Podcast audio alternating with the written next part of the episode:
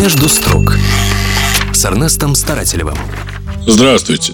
Геннадий Зюганов уходит с поста лидера коммунистической партии Российской Федерации. Об этом он рассказал Владимиру Жириновскому, а Владимир Вольфович не удержался и поделился новостью.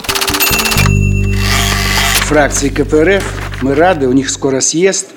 Будет избран новый руководитель, наверное, Афонин. Хотя Геннадия Андреевича будут рекомендовать. Но я с ним поговорил, он возьмет самоотвод. Вообще Владимир Жириновский знает много тайн, в том числе о КПРФ, и порой не стесняется раскрывать эти тайны прямо на заседаниях Государственной Думы.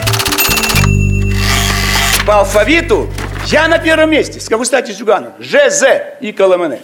С какой стати Зюганов идет? Вы знаете, их уже у власти нету, да продолжают их вперед. З после Ж. А букву Ж любить надо. Это буква «жизнь». А буква «З» – это запор.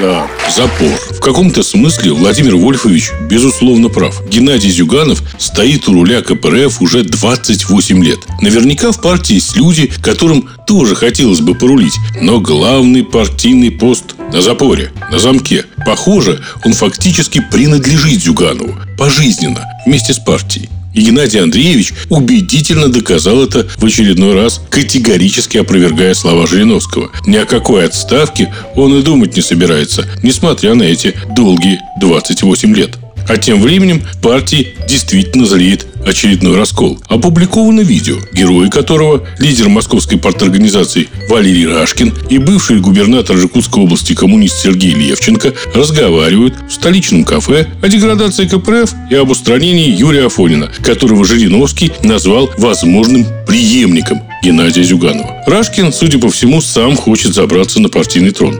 Поэтому ему нужен компромат на Афонина.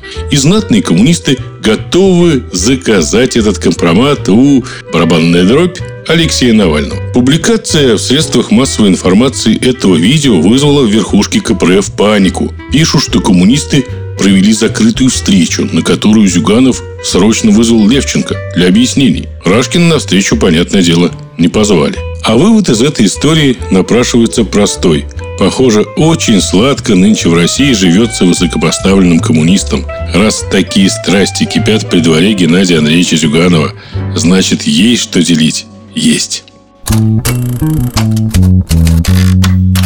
Между строк с Эрнестом Старателевым.